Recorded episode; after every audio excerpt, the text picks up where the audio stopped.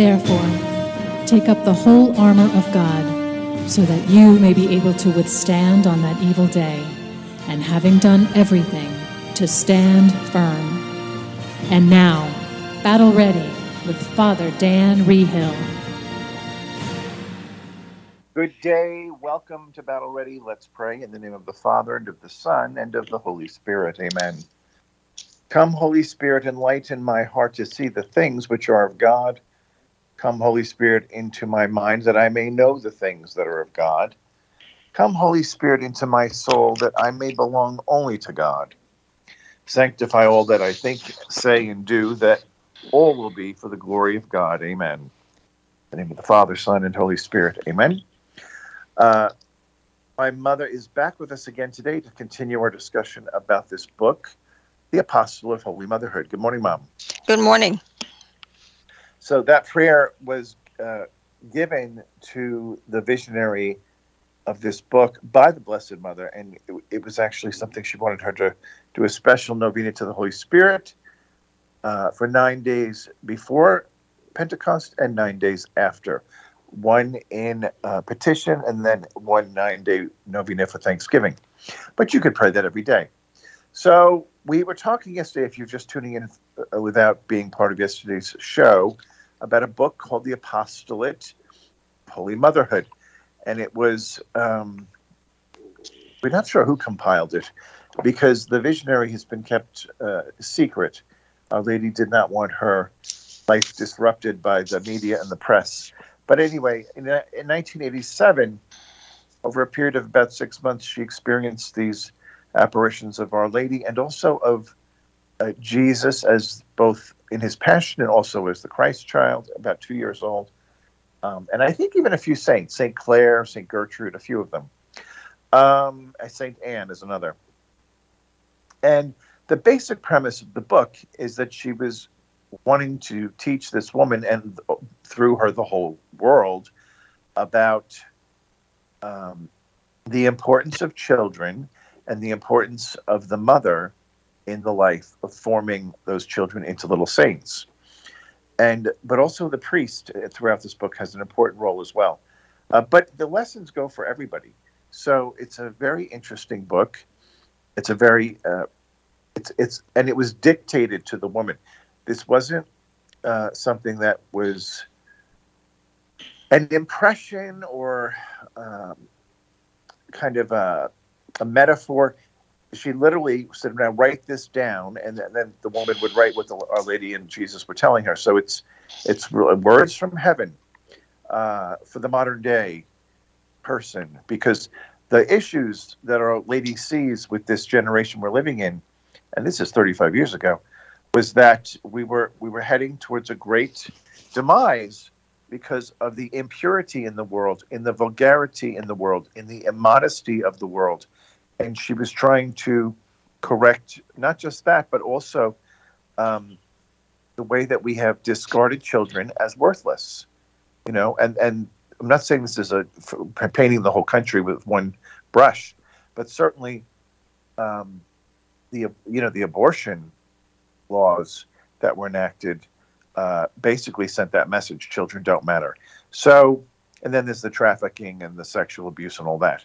Uh, but it all starts with an appreciation for the children at the very beginning of life in the womb and then in the home. So, what did you want to go into today? Well, I'd just think I'll say a few words about her background. Uh, she had little to no education in the faith. Her family, when she was growing up, attended Sunday Mass there were no Catholic schools that she went to. Uh, she did attend uh, CCD classes, and as when she got older, she entered a third uh, order of Franciscans for the laity, and she went through a little bit of formation for that. Um, during her apparitions, she was forbidden by her spiritual director from reading any other writings on private revelations to protect the purity of her visions and she has a priest directing her. And of course, we discussed that there's the imprimatur on her writings. And an interesting uh, side note here for you, Father Dan. Jesus advised the priest director to read the dialogue of St. Catherine of Siena, because St. Catherine experienced a similar form of communication as this visionary was receiving. So the, the means of transmission was the same. Mm-hmm. Uh, so, uh, just one thing I want to talk about is um, last night we were watching Tucker Carlson. Now, my husband and I have stopped watching the news. We watch very little news. We don't turn on the news at night um, just because it's, it's just so dreadful. So, Father Dan is here, and we wanted to watch Tucker Carlson, so we turned it on. And he was discussing the border crisis. And it just struck me as they were he was saying that all of these large numbers of children were coming into the country without parents and it struck me and i said to father dan well who's watching the children who's taking care of the children once they come in without their parents. And he said well they're probably being human traffic, trafficking involved being snatched up for human trafficking. Well that idea is just so dreadful to me. And uh, then we discussed it a little bit and from the parents' viewpoint, they're hoping for their children to have freedom and to be away from the oppressive uh, countries that they're coming from. So you can see their point of view, but this is dreadful. And I think it fits right in with this topic that we're talking about. For me, uh, I, I think it must grieve Jesus and Mary terribly, and it grieves me. And I, I feel I feel a burden on my heart to pray for these children who we don't know. But um, it's happening in our country, and so uh, it's it's very timely that we get on this. It is, and in fact, you know, the mainstream media are complicit because they they are the ones who would have access to kind of investigate these kind of stories. They're not doing it. They're not. Yeah. Yeah. However, there are a lot of rogue reporters or uh, Substack and these other new things that have popped up who have been following this. And you can't find these things like on Google or YouTube because they've scrubbed them clean because they don't want to implicate the president or his administration. But there's pictures out there. I've seen them with my own eyes uh, and, and video, moving video of planes of children that are loaded up with these kids and maybe one or two adults to kind of oversee them and then they take them to other places. In so the where country. are they taking them? Yes. In- where where are they go? Where what's there's no tracking, there's no logs of these kids. And, and that makes me think there's something underhanded about it. Well, you know, you would expect that our orphanages would be popping up to take care of these kids, but we yeah, never hear not, we never hear that. Not the case, no. No, it's just a another interesting thing. Before we dive into the topic, I was just reading this morning about how you know Kirk Cameron he's not Catholic, but he's a good Christian, and he's published a new book. It's a children's book. It celebrates faith, family, and biblical wisdom. And he, his publicist, sent out a message to uh, scores and scores of public libraries across the country to see who would like him to come to do a book reading at the library to promote the book. Every single one of them said no thanks. Imagine over 50 public libraries outright rejected him and his request to do a book reading in their library. These are public libraries. It's not like they own, mm-hmm. they're privately owned, because they said we the, your values don't mesh with our values. Mm. Now they let the drag queens in, and the reason I mention this is think about this: when Our Lady's saying that there's an impurity infecting the country. Mm. This is way before the drag queens were doing library uh, strip acts with the children. And now this is the point we're at with our public libraries, which we fund, are allowing drag queens in to do. They call it storytelling. It's really uh, indoctrination children into being perverts. Uh, but they won't let in a young man who wants to promote God, family, and biblical wisdom. That's where we are right now. So the importance of this book could not be any more uh, at the oh, top yeah. of the at the top of the scale and and it's not available. So there's the problem. Well, uh, in the book, Jesus is actually calling mothers for this work that that this book is promoting, and he said, "quote You have been chosen. This is for mothers and housewives. You have been chosen for the vocation in which you are presently. That is, mothers and housewives." to be women of prayer for the world and for the salvation of souls. Pray that the iniquity in the world end, so that there will be peace upon the face of the earth. So it's a call to mothers. Uh, this is our hour. Uh, it's it's a very important work. Then the child Jesus said, My mother wishes to establish this apostolate so that many children may be spared needless suffering. They are the victims of society in which its members are intent on pleasing only themselves, regardless of the cost to others, even their own children.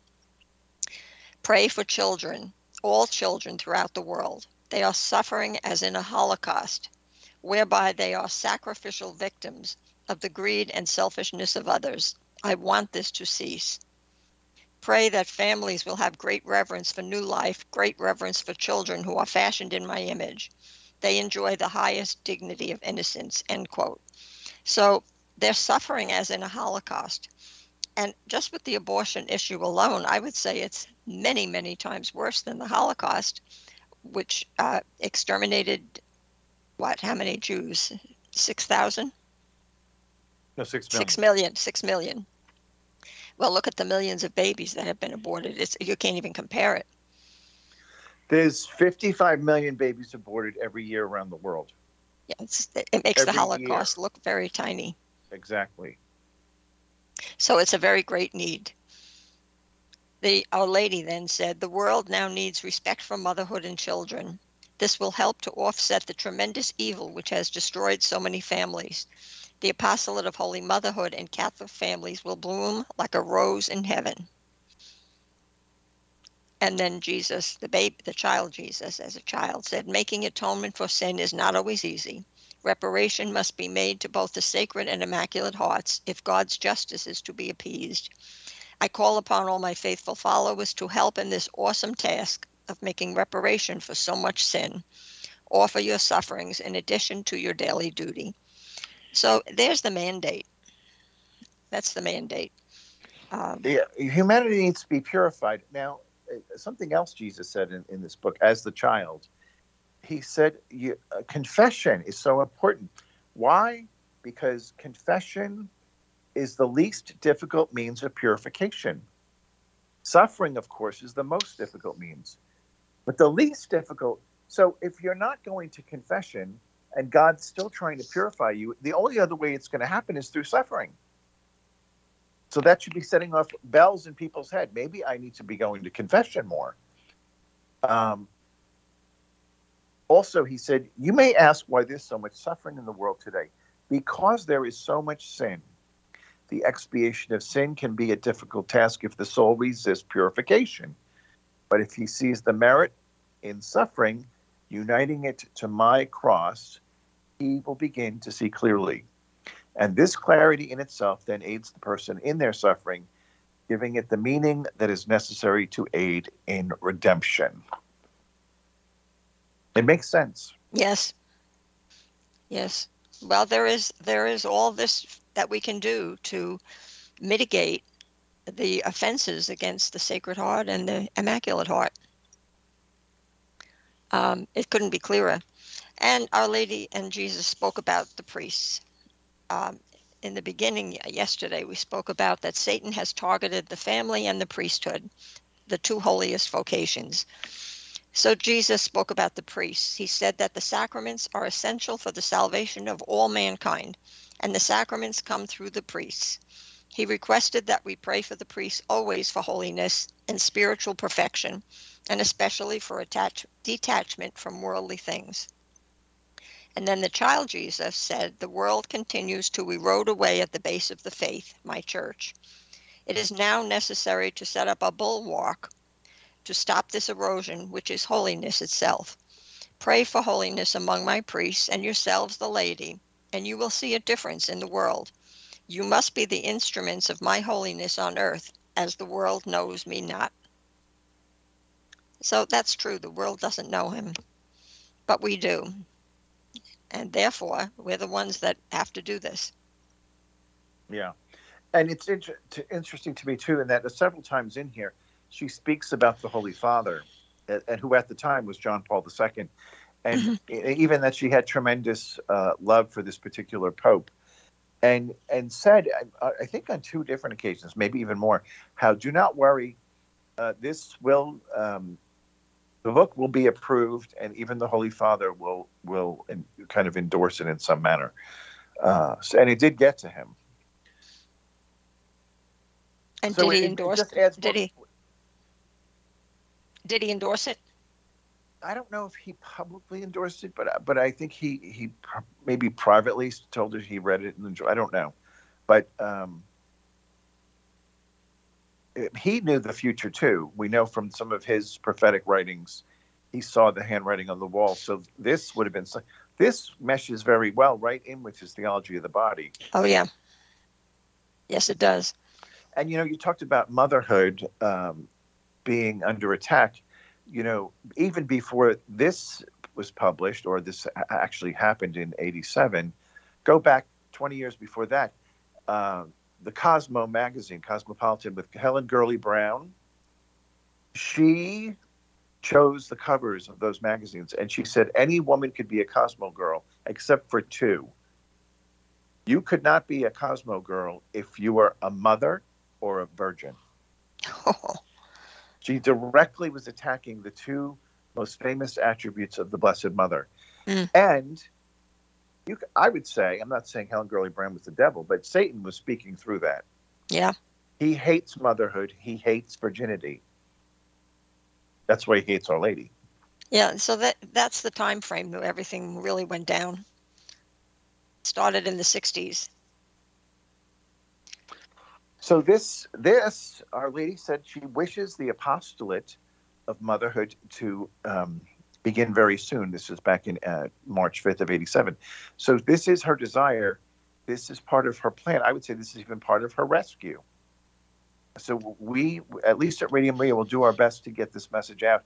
And I, like I said, I'm going to try to get Mark Marivaux, if I can find him back on, uh, come to come on the show. I know he's been on Radio Maria before. And I am even going to find a way to reach Kirk Cameron and tell him to come on. You know, we have to be a vo- the the voice that's getting truth, capital T, out there, and all of these other. It's amazing to me that the entire country is under the spell of this. It's maybe a curse as well of this wickedness. Um, if St. Paul were alive today, he would be screaming from the mountaintop, "Oh, stupid America, who has bewitched you?" Mm. Because this is really what we're dealing with. But back to the positive side of all this. Oh, well, I have a very big positive side. Let's hear it.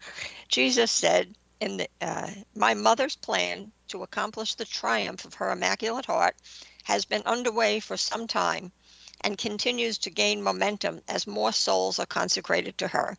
That's what he told this visionary. So her triumph has been underway for some time and uh, the visionaries in Medjugorje are saying that now too, that it's already begun. So although we can't see it yet, it's on its way. So we just have to do our part. Well, that, uh, that, yeah, that, that's the. Um, I have complete trust in Our Lady getting her part done. Yes. it's the it's the rest of us I have a concern about. There's another part here that disturbs me a little bit. Uh, it says Jesus was disturbed by those who do nothing to offer reparation for sin, but offer their prayers for favors and conversion of only their family members. Well, I kind of fall into that category. You know, I do a lot of praying for family members and people who I know, you know, that ask me to pray for them. But honestly, I'm, I'm going to start now to pray for these children in the country who are coming in unaccompanied.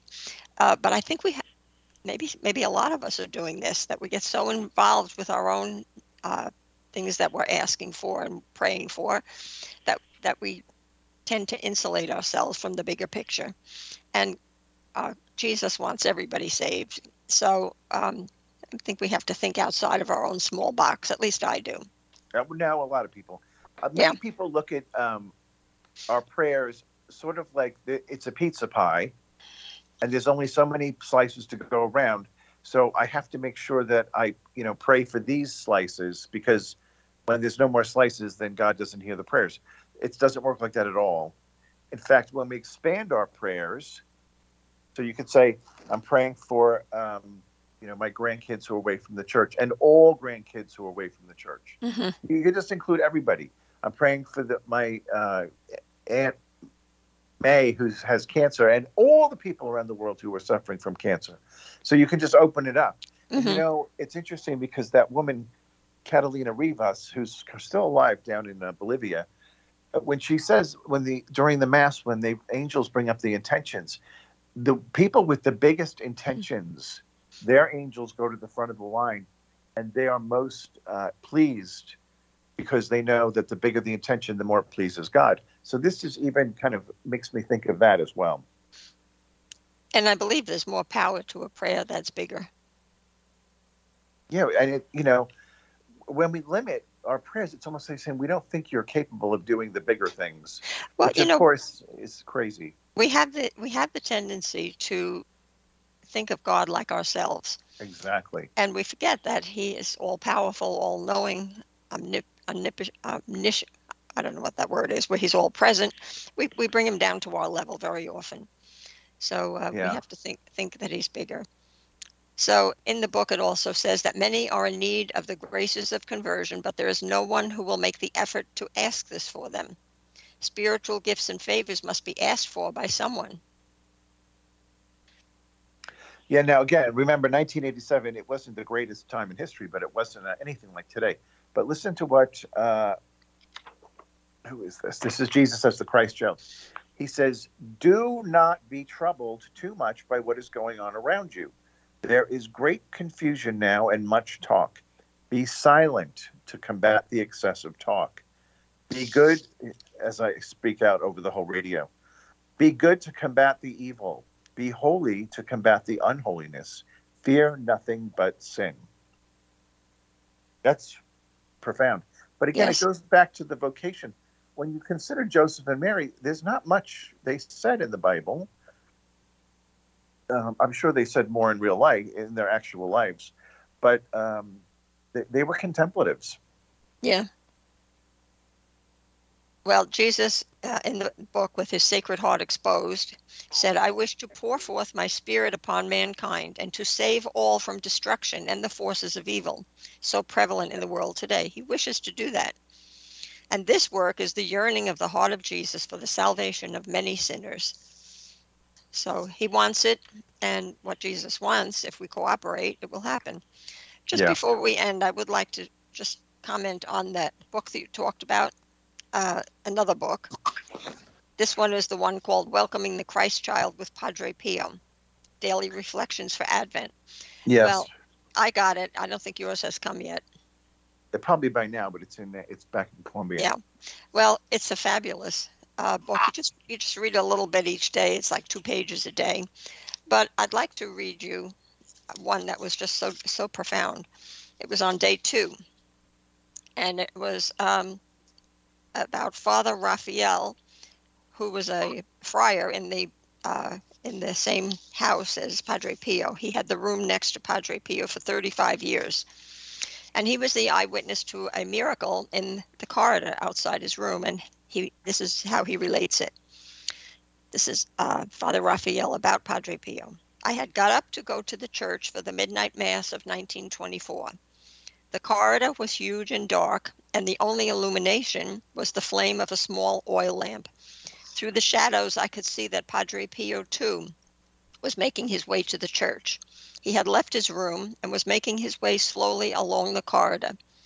I realized he was swathed in a band of light. I took a better look and saw that he had the baby Jesus in his arms. I just stood there transfixed in the doorway of my room, and I fell to my knees. Padre Pio passed by, all aglow. He didn't even notice I was there. Isn't that profound and beautiful? Yeah, we we have no idea the gifts that he was uh, blessed with. But you know, that's when you open the door to the supernatural on one side, it opens it to the other as well.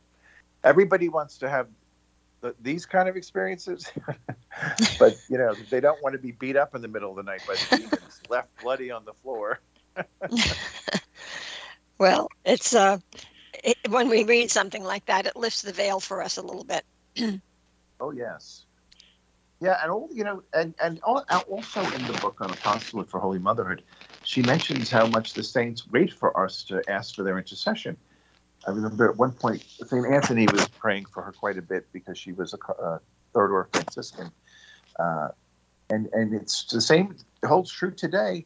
You know, there's probably all these saints in heaven that nobody calls on because they're a bit more obscure than most. Um, I have a friend, uh, Leah. She, I think she knows every saint in heaven. She's always sending me quotes from saints that I barely have heard of.